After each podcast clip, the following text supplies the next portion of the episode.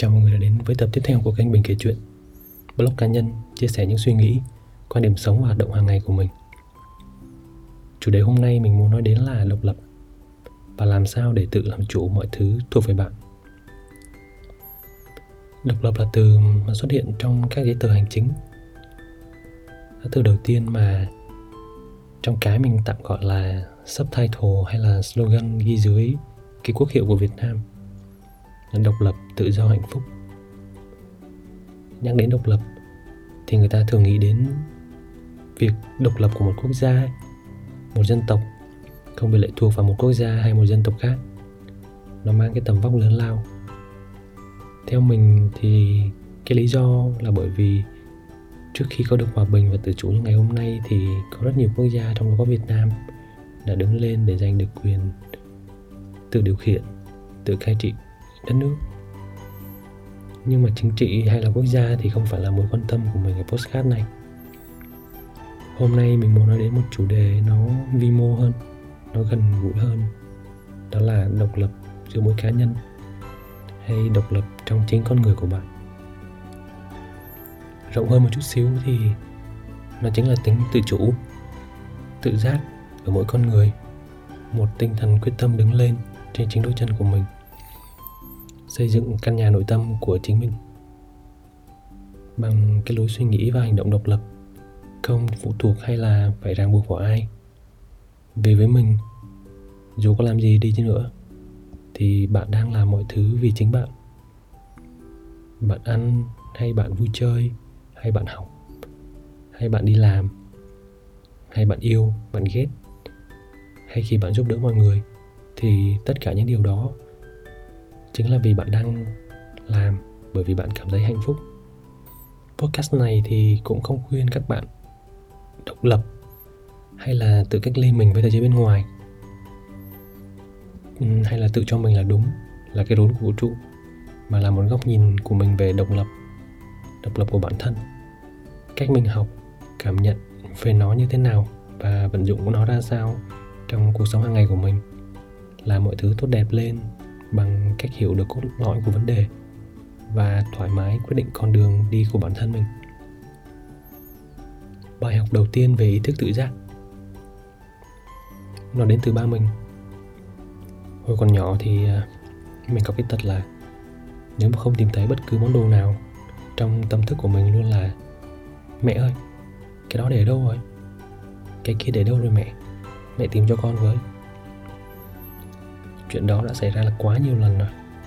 Và trong cái lần đó thì ba mình nghe thấy và yêu cầu mình tự đi tìm món đồ mà không cần sự giúp đỡ hay là kêu réo mẹ mình nữa. Lúc đầu, tất nhiên là việc tự đi tìm đối với mình là bị ép buộc. Trời ơi, cái này mẹ biết mà, sao lại bắt con đi tìm? Bắt con đi tìm? Ừ. thật sự là lúc đó mình đang nghĩ rằng việc đó là việc của mẹ mình cơ và mình đang bị bắt đi tìm thứ mà mình cần. Rồi, ok. Mình tự đi tìm. Có một vài chút khó khăn ban đầu. Tất nhiên rồi, bị bắt đi làm mà, ai mà chẳng khó khăn. Ban đầu là cảm giác khó chịu, rồi cào nhau la làng dâng lên trong đầu mình với hàng tấn thái độ, với ba. Tất nhiên là không dám nói ra rồi. Nói ra là còn bị đánh cho nữa. Nhưng mà các bạn biết không? Khi mà bạn tự đi tìm. Nảy ra đủ mọi ý tưởng về việc nó đang ở đâu, rồi khi bạn tìm được món đồ. Và bạn tự cảm thấy thỏa mãn vì mình làm được việc mà trước đó mình nghĩ là mình không thể làm được, thì nó đã thay đổi mình rất là nhiều. Việc đó không còn phải là việc của người khác nữa, mà đó là việc mà mình cần làm, vì chính bản thân của mình mong muốn có được cái việc đó.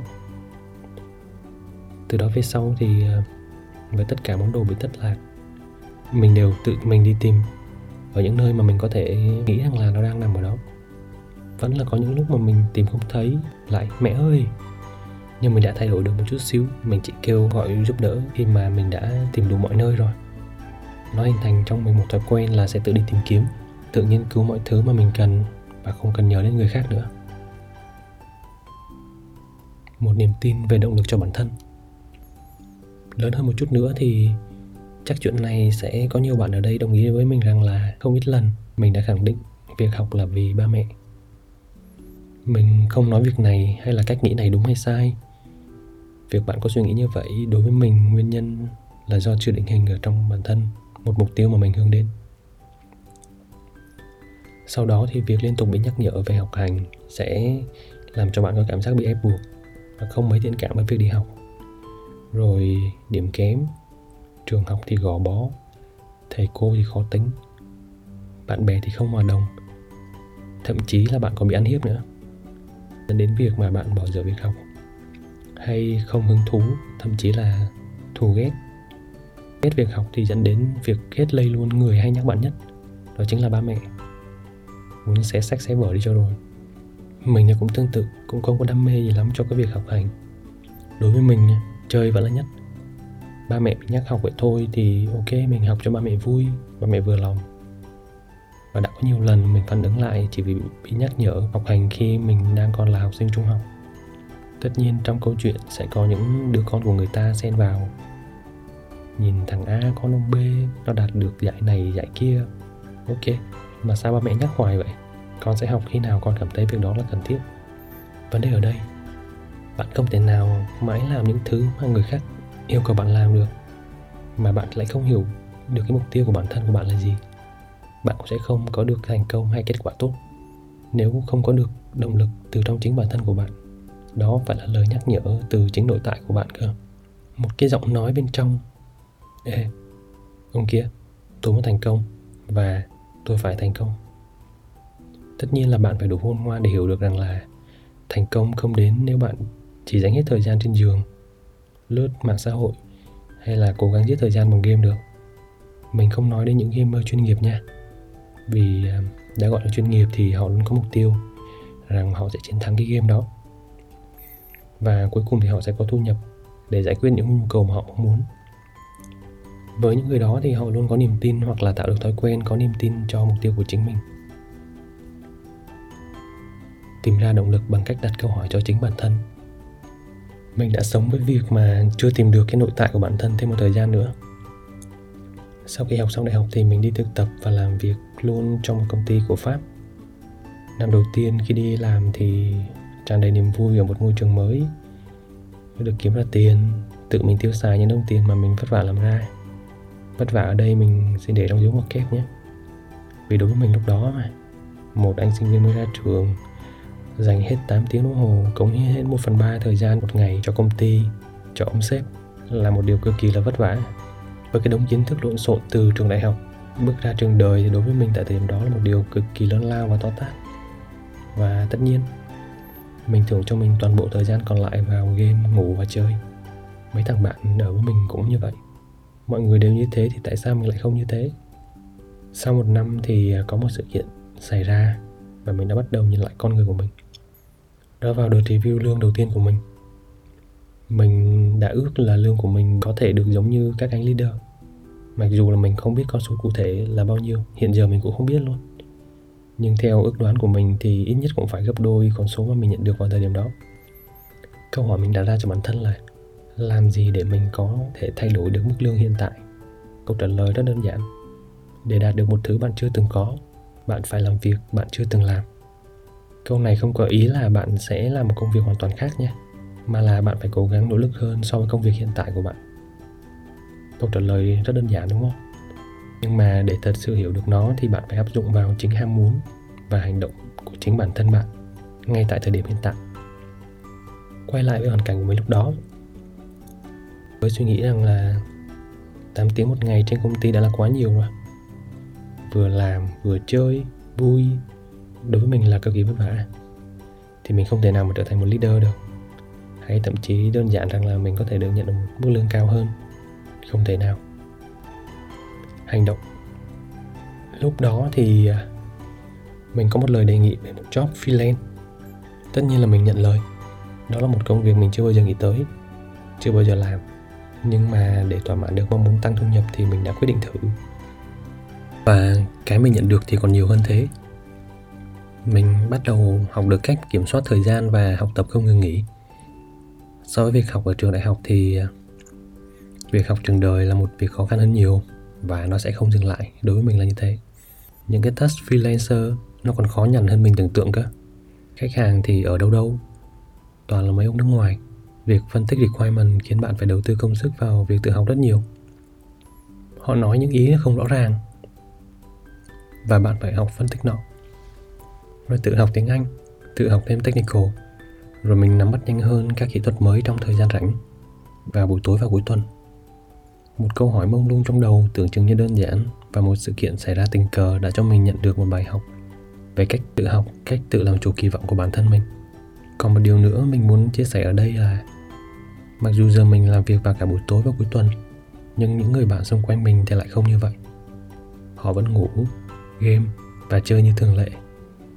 Thì việc bạn phải bình tĩnh, sáng suốt phân biệt được chính bản thân bạn, không bị trộn lẫn với môi trường xung quanh, phải biết tự phân định được đâu là mục tiêu, đâu là điều mình nên làm và theo đuổi.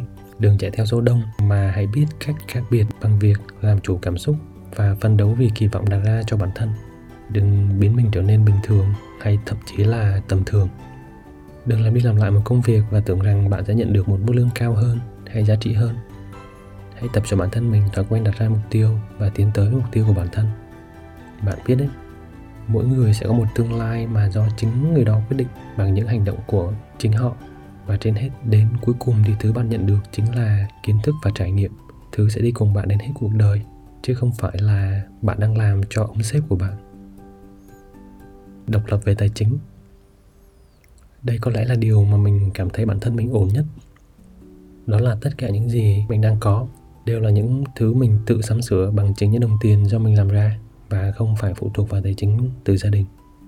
Vì thực ra, tài chính gia đình mình thì không đủ để lo những cái thứ này.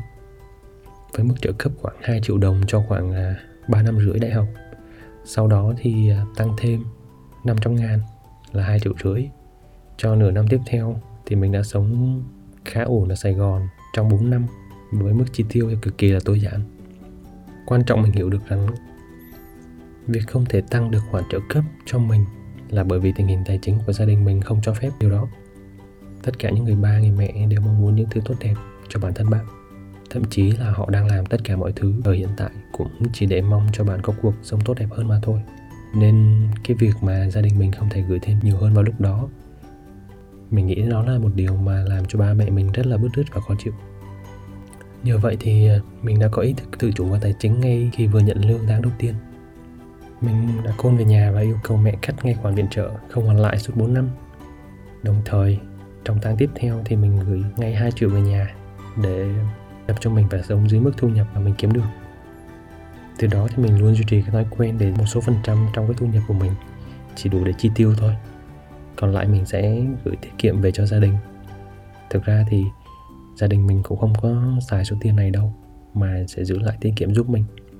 Việc ở đây mình muốn nhấn mạnh đến vai trò trong việc quản lý các mức chi tiêu và độc lập tự chủ hoàn toàn về tài chính của bạn.